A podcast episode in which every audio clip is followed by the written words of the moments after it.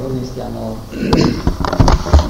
approfondendo, ascoltando ieri, oggi e domani alcune conferenze di Wolstein sul pensare cosmico, pensare umano, e in questo contesto sono lieto di poter scambiare con voi alcuni pensieri su questi due grandi misteri dell'esistenza umana, il sonno della morte. Il sonno fratello della morte, la morte sorella del sonno.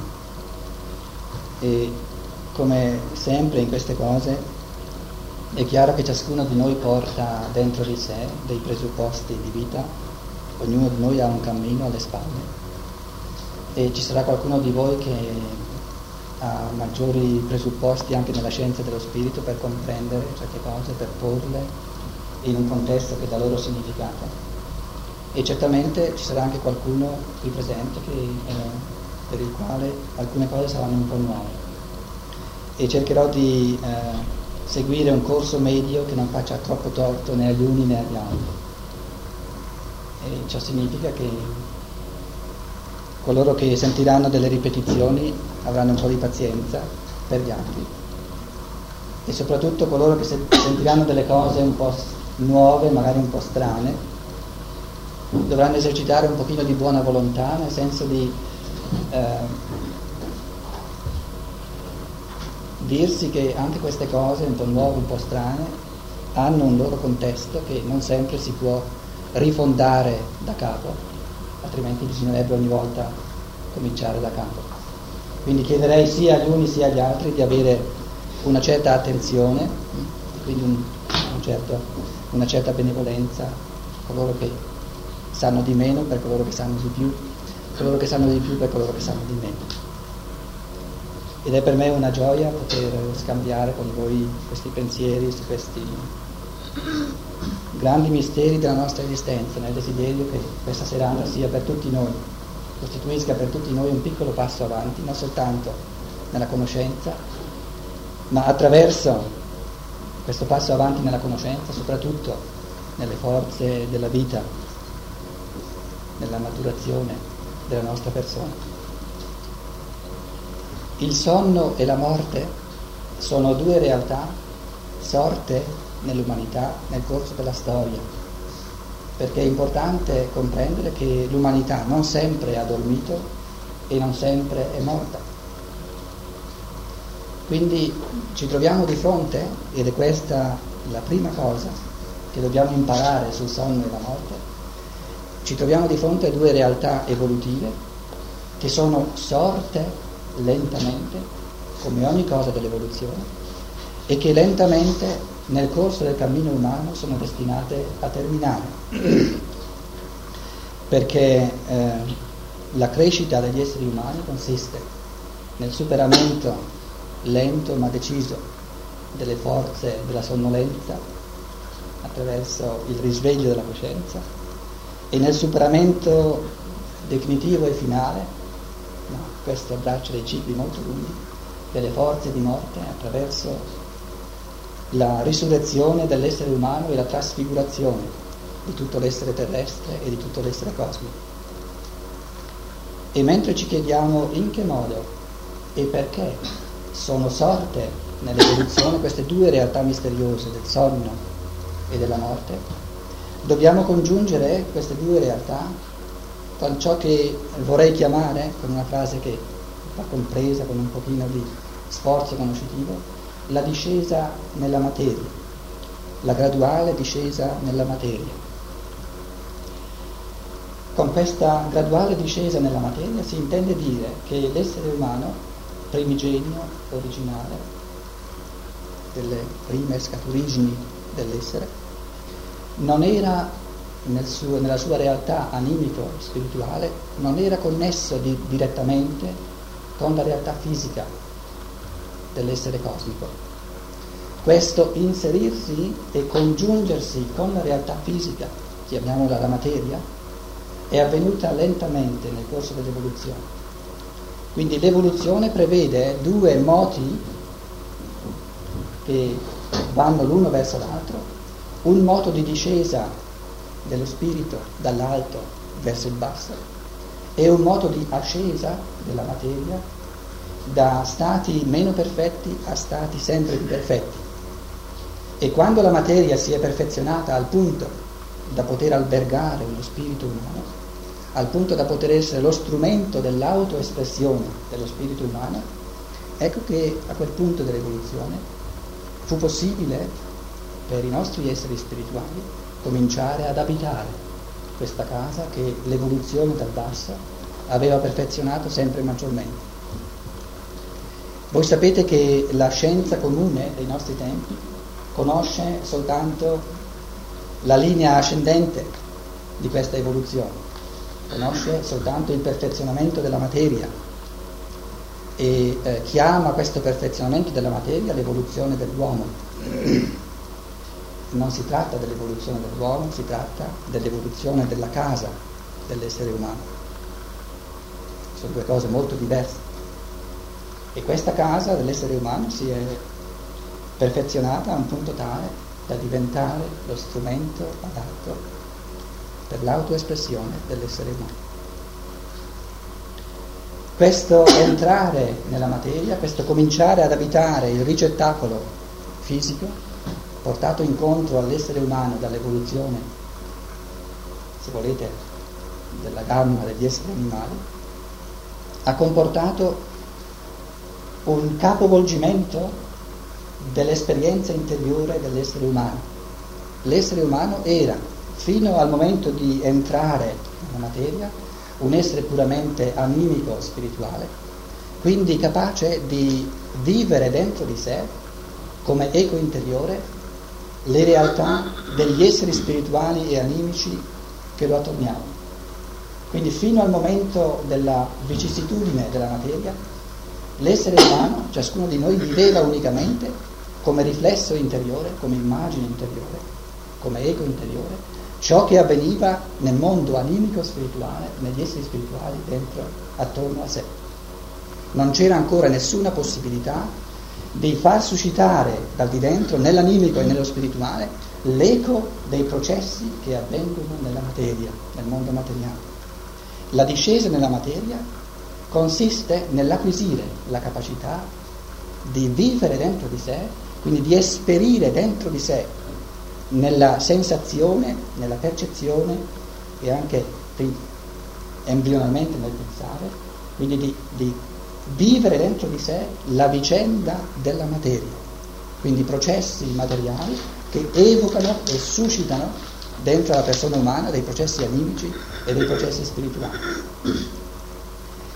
Questo entrare nella materia, l'umanità l'ha sempre percepito come una grande soglia del divenire cosmico, perché ha capovolto la direzione del cammino umano, ha capovolto anche la provenienza delle esperienze animiche che prima provenivano dai mondi spirituali superiori e da quel momento cosmico hanno cominciato a provenire dal basso, dalla materia, dalla realtà corporea. E voi sapete che nei testi sacri dell'umanità, e non sono soltanto le scritture, ma ogni cultura, ogni religione ha i suoi testi sacri, questa grande soglia del cammino umano viene descritta per esempio nel testo biblico come la caduta dell'umanità, o se volete il peccato originale, proprio questa cesura, questa grande soglia, dove fino a quel momento l'essere umano è ricacciato dal paradiso, perché l'essere umano perde ormai questa consonanza, questo abitare dello spirito, quindi viene estromesso dai mondi spirituali e immesso, lanciato nel mondo fisico. La lingua tedesca, le lingue di anglosassoni hanno la parola Sünde, nella zonda che significa separato. Quindi vedete che in queste lingue non c'è la condizione morale condannante di questo passaggio, ma semplicemente il fatto oggettivo dello staccarsi dai mondi spirituali per entrare decisamente nella vicenda della materia, che è la vicenda inevitabile per diventare esseri indipendenti e stabili. E così come quando il bambino nasce e avviene questo taglio universitario. Quindi la discesa nella materia è il grande taglio ombelicale dell'essere umano, grande nascita all'essere singolo, individuale. Cosa significa questo entrare nella materia, questo cominciare a vivere dentro di sé le vicende, i processi della materia? Ha due aspetti fondamentali di questo mistero, se ne potrebbero trovare tanti, vorrei sottolinearne due. Un aspetto maggiormente esteriore che è quello del sorgere della percezione sensoriale. L'anello del Reno, che è al centro della sala nel mito 1, è l'anello della percezione sensoria che si apre attorno all'uomo, laddove l'uomo diventa come centro di percezione fisica il centro di un orizzonte. Quindi l'anello del Reno è l'orizzonte fisico che comincia a rischiudersi davanti all'uomo che è sceso nel mondo fisico, nella materia. Da di dentro anche un altro rivolgimento importantissimo, ed è il cominciare a vivere nell'anima i processi corporei, i processi fisici, e soprattutto questo rigurgitare di vita che si esprime nei processi metabolici, con la sua culminazione di esuberanza massima di vita, che è la capacità di duplicare la vita nella procreazione del figlio, che proprio moltiplica la vita al di fuori di sé. E quindi le forze della generazione, della procreazione, sono sempre state sentite nell'umanità come il segno interiore, chiaro, profondo, della discesa nella materia. E l'umanità ha sempre percepito un'appartenenza profonda tra queste tre misteriose realtà: la materia, la realtà sessuale e la morte.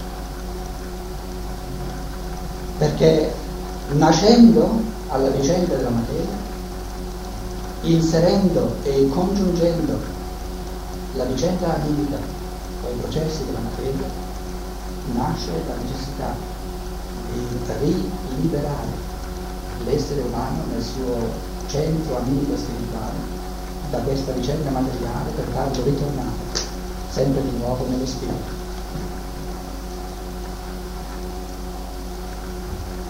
La narrazione biblica esprime questo grande avvenimento dell'entrata del sogno della morte nell'umanità con l'immagine sublime dei due alberi, l'albero della vita e l'albero della conoscenza.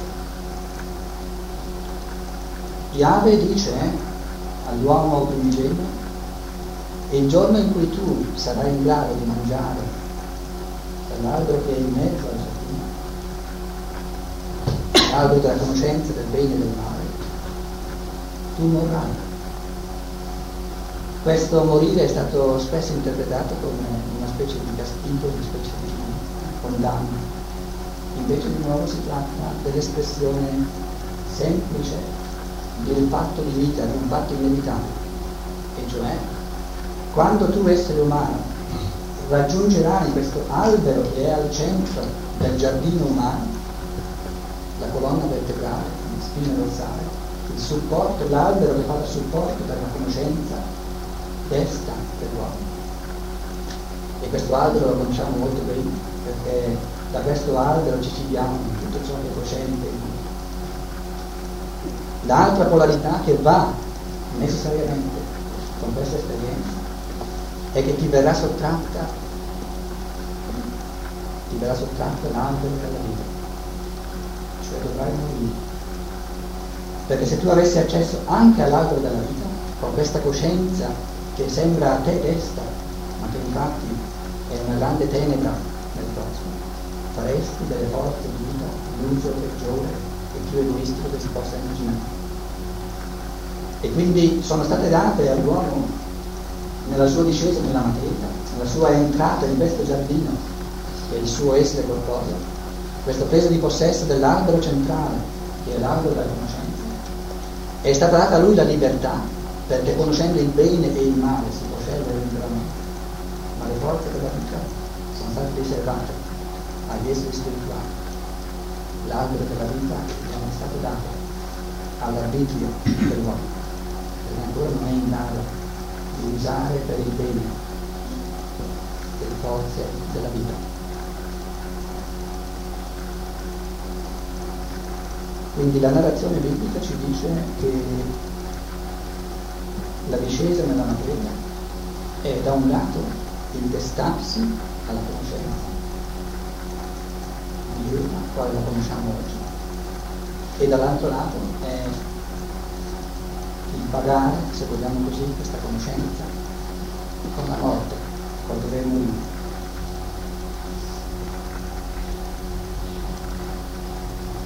C'è nella letteratura dell'umanità, e penso che in qualche modo ciascuno di voi ha avuto possibilità di accostarsi a questo testo, una bellissima epopea, l'epopea di Gilgamesh,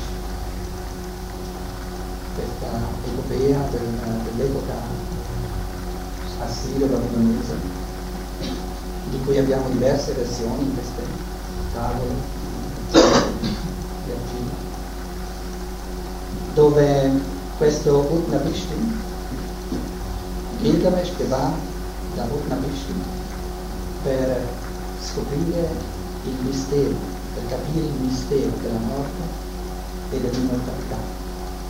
Utnapishtim ha perso, Gilgamesh ha perso il suo amico Eabani, o Enkidu, secondo che la versione sia assimilato o sumero. E poiché gli è morto questo amico, sorge in lui per la prima volta il grande dilemma, il grande mistero della morte. E questo testo ci vuol dire che poiché è sorto nell'umanità il dilemma della morte, fino a quel punto gli esseri umani non hanno percepito il morire come un morire, ma come un trapasso, come un passare una soglia, oppure come uno svestirsi di un abito che non aveva portato fino a quel momento. E cosa significa? Che gli esseri umani cominciano a sentire la morte come morte di sé.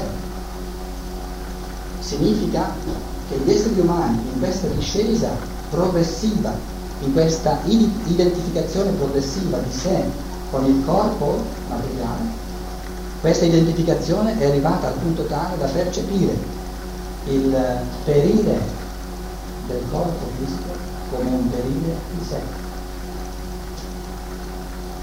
Ma è importante che noi comprendiamo che il percepire il perire del corpo materiale come un perire di sé non è un fatto oggettivo dell'essere, ma un fatto di coscienza. Quindi la morte, ciò che noi chiamiamo morte, e ciò vale anche per il sonno in termini più moderati, ciò che noi chiamiamo morte non è un fatto dell'essere, ma un fatto del conoscere. Non è qualcosa che avviene nella realtà oggettiva del cosmo, ma è qualcosa che avviene nella coscienza umana. Ciò che noi chiamiamo morte è il modo umano di vivere, lo svestirsi del corpo fisico. Quando gli esseri umani vivono questo svestirsi del corpo fisico come un risvegliarsi, ciò che sarebbe possibile, vivono la morte altrimenti, che quando vivono questo svestirsi del corpo umano come un terminale del proprio essere.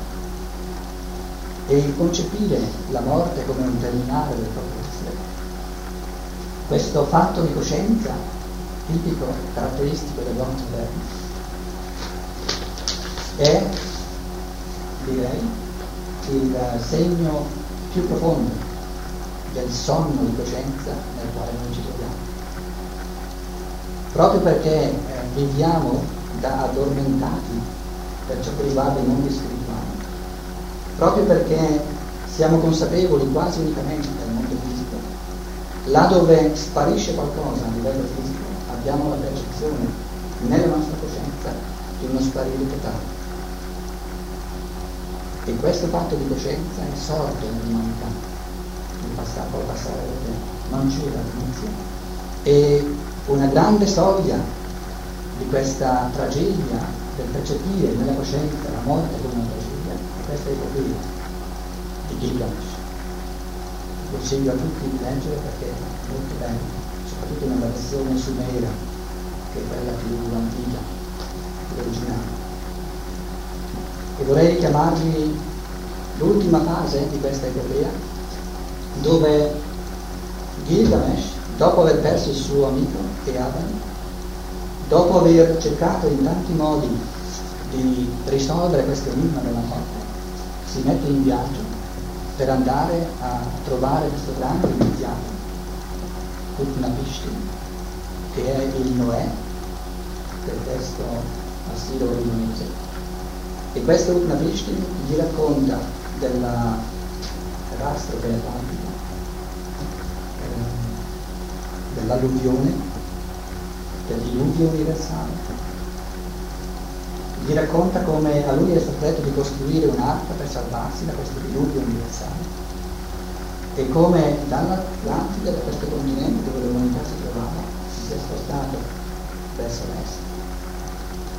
E Gilgamesh chiede a Utnapishtim: tu sei famoso nell'umanità come uomo immortale, come un uomo che ha attinto alle sorgenti della vita e che non può più essere toccato dalla morte, e spiegami qual è il segreto della vita.